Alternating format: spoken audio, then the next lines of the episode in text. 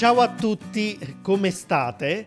Siete pronti per la seconda parte di questo episodio dedicato al cibo? Se non avete ascoltato la prima parte, uscita un paio di settimane fa, vi consiglio di farlo prima di proseguire con l'ascolto dell'episodio di oggi.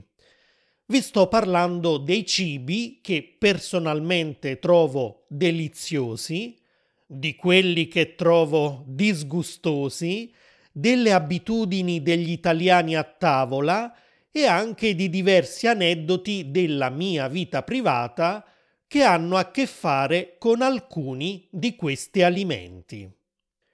Prima di proseguire, vi ricordo come sempre che sul mio sito italianglot.com troverete la trascrizione dell'episodio con una lista di vocabolario e un foglio di lavoro con vari test di comprensione e tanti esercizi che vi permetteranno di approfondire qualche costrutto di grammatica, di apprendere meglio il significato delle parole e delle espressioni che incontreremo oggi e di utilizzarle poi nel modo e nel contesto giusto.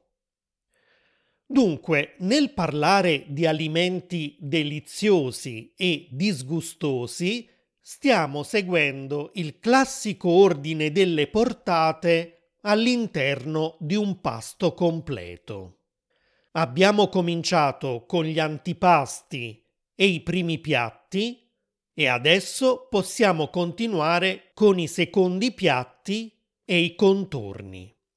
Vi ho già parlato di formaggi e salumi e adesso aggiungiamo anche le uova, che sono tra gli alimenti che mangio con più piacere in assoluto, soprattutto fritte, all'occhio di bue, con un buon contorno di patatine fritte. Questo è decisamente uno dei miei piatti preferiti. È al primo posto nella mia classifica dei piatti a base di uova. Al secondo posto c'è la frittata, sia semplice che quella di patate, di patate cipolle o di verdure, come la frittata di zucchine o di spinaci. Al terzo posto invece ci sono le uova sode e al quarto e ultimo posto le uova alla coque. Una categoria a parte spetta allo zabaglione, che mangio a volte a colazione quando qualche parente che vive in campagna ci regala uova fresche del proprio allevamento. Allora preparo le uova sbattute con lo zucchero e poi intingo del pane in questa crema spumosa e dolcissima. Per quanto riguarda la carne, dovete sapere che sono stato vegetariano per tanti anni. Non ne mangiavo assolutamente. Tutto è cominciato quando, sempre al paese di mia mamma, durante le vacanze di Natale del 1990, la vicina di casa di mia nonna le ha chiesto il favore di poter uccidere il suo maiale nel nostro cortile, perché lì c'era più spazio che a casa sua.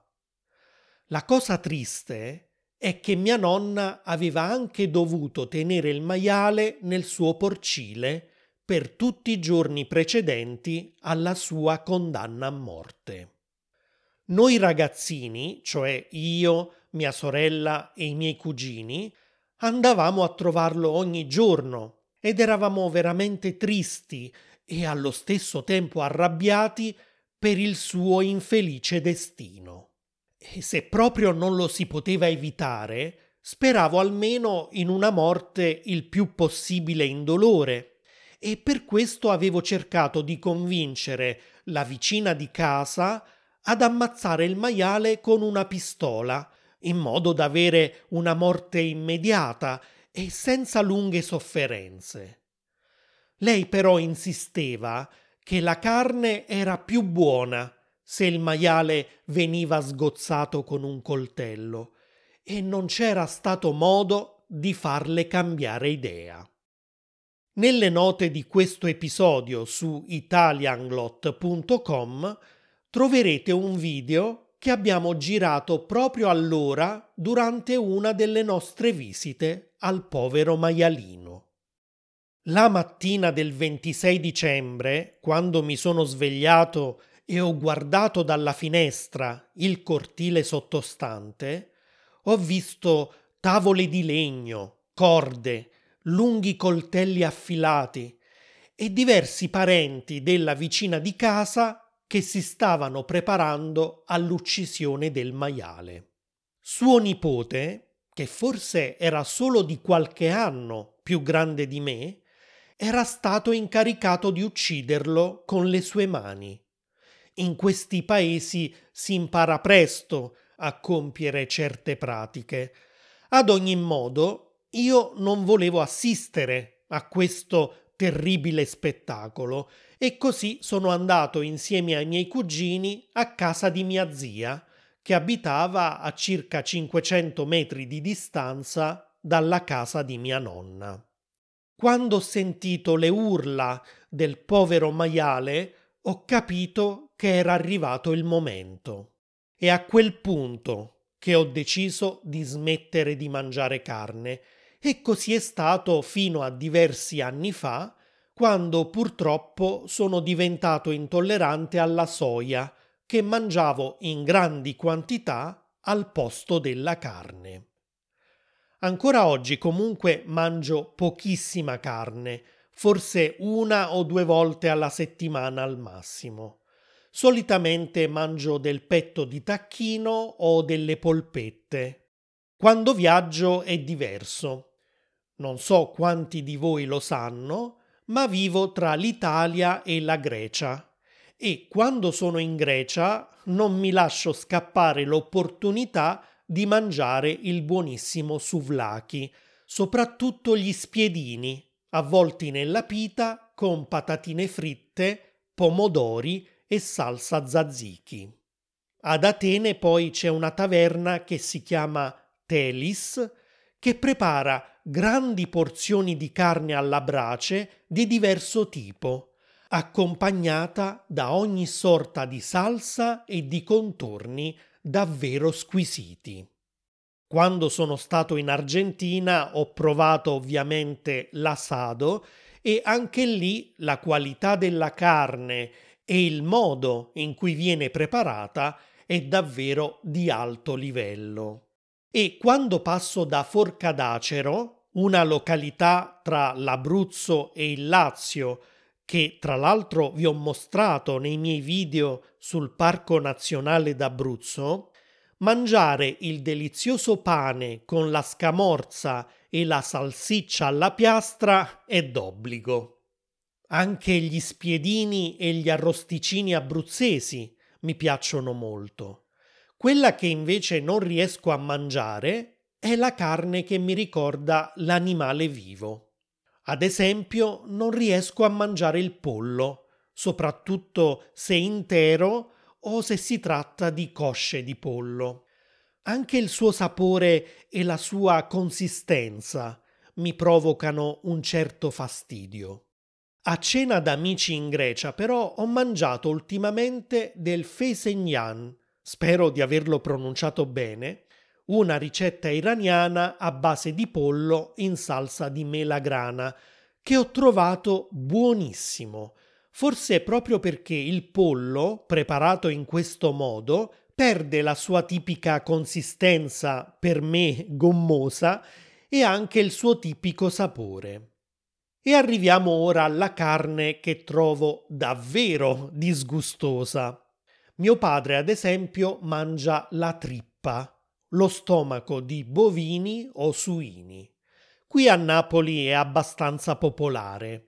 Per strada ci sono perfino dei venditori ambulanti che vendono esclusivamente trippa e la trippa viene esposta in dei piccoli chioschi appesa a dei ganci.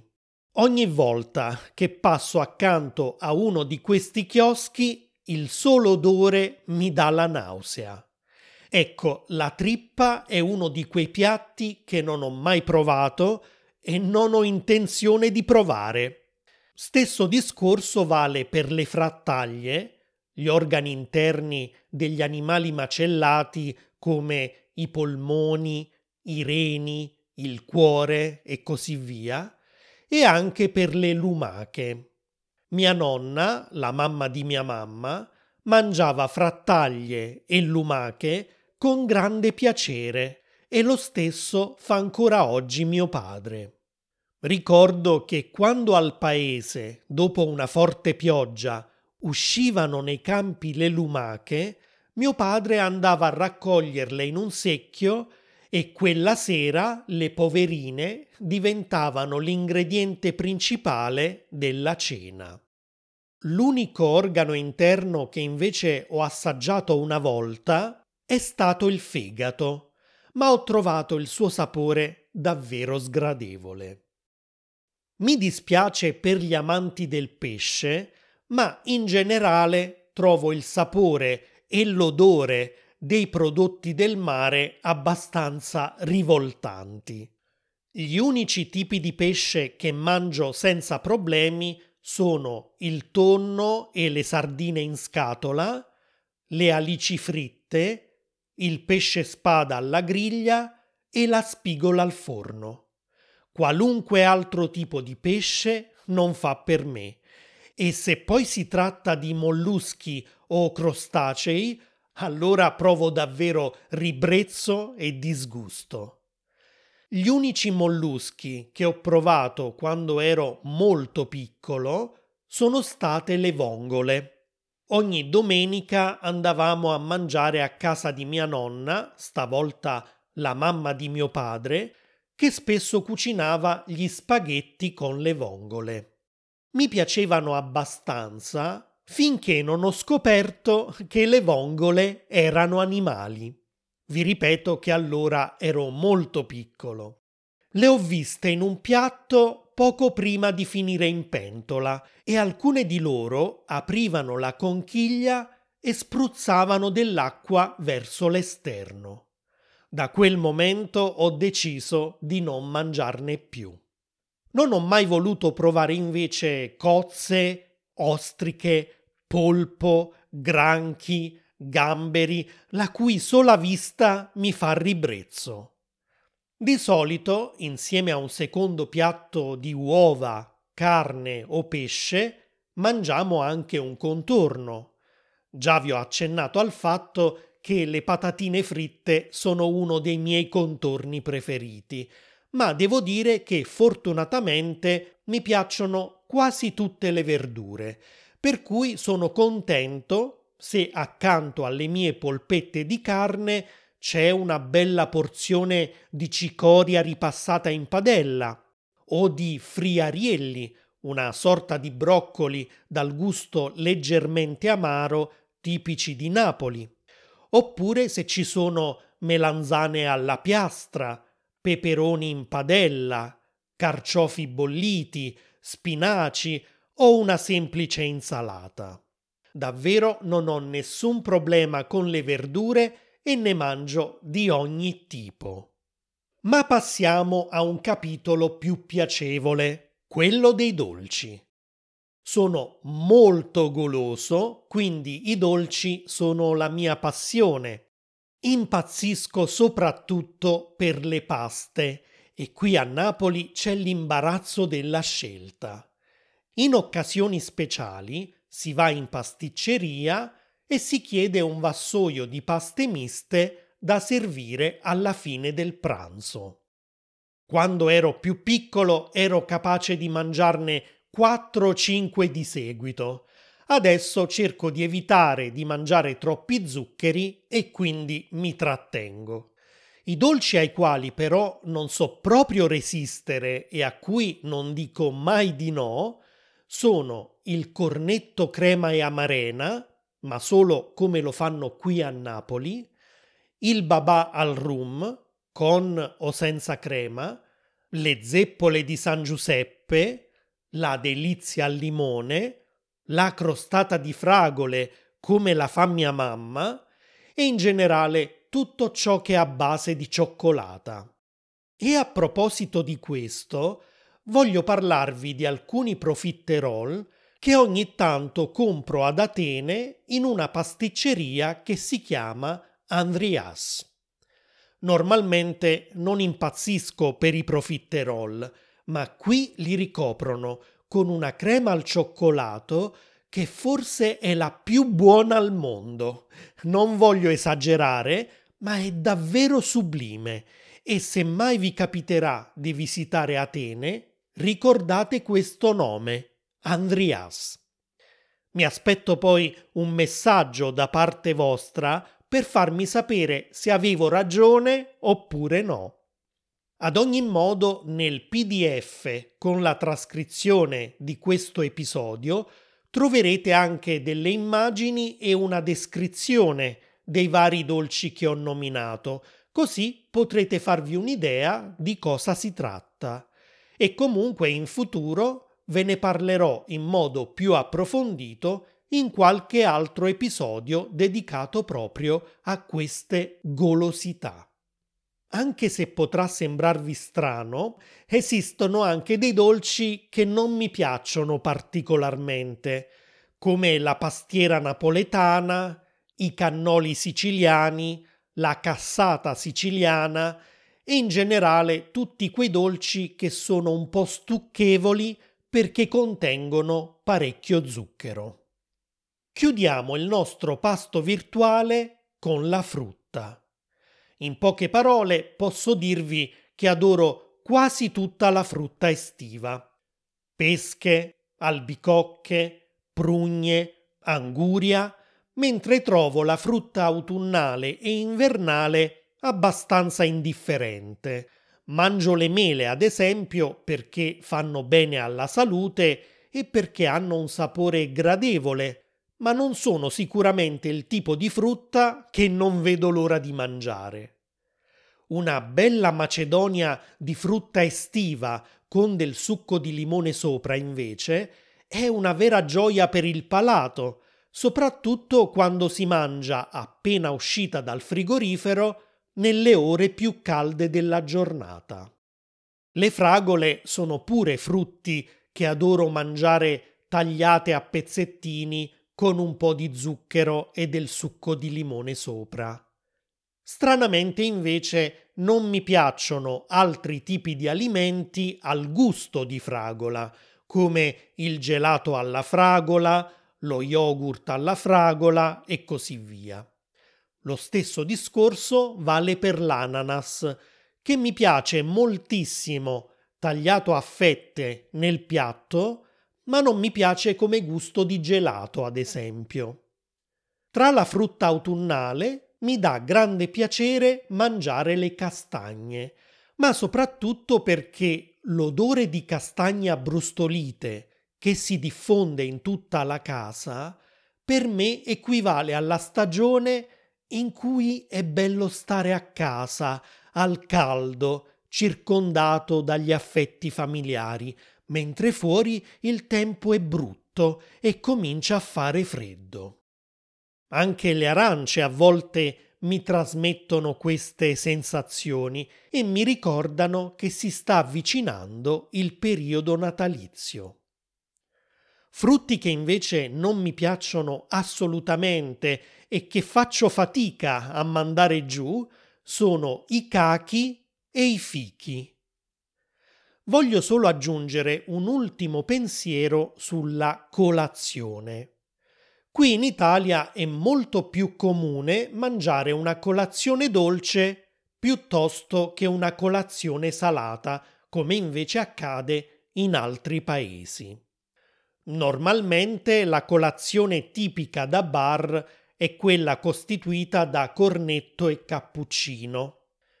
A casa si mangiano pane, burro e marmellata, latte con i cereali e cose simili.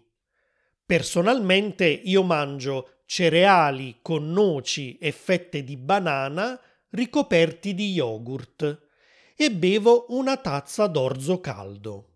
E voi cosa mangiate a colazione? E soprattutto quali degli alimenti che ho nominato vi piacciono e quali invece trovate poco gradevoli o addirittura disgustosi.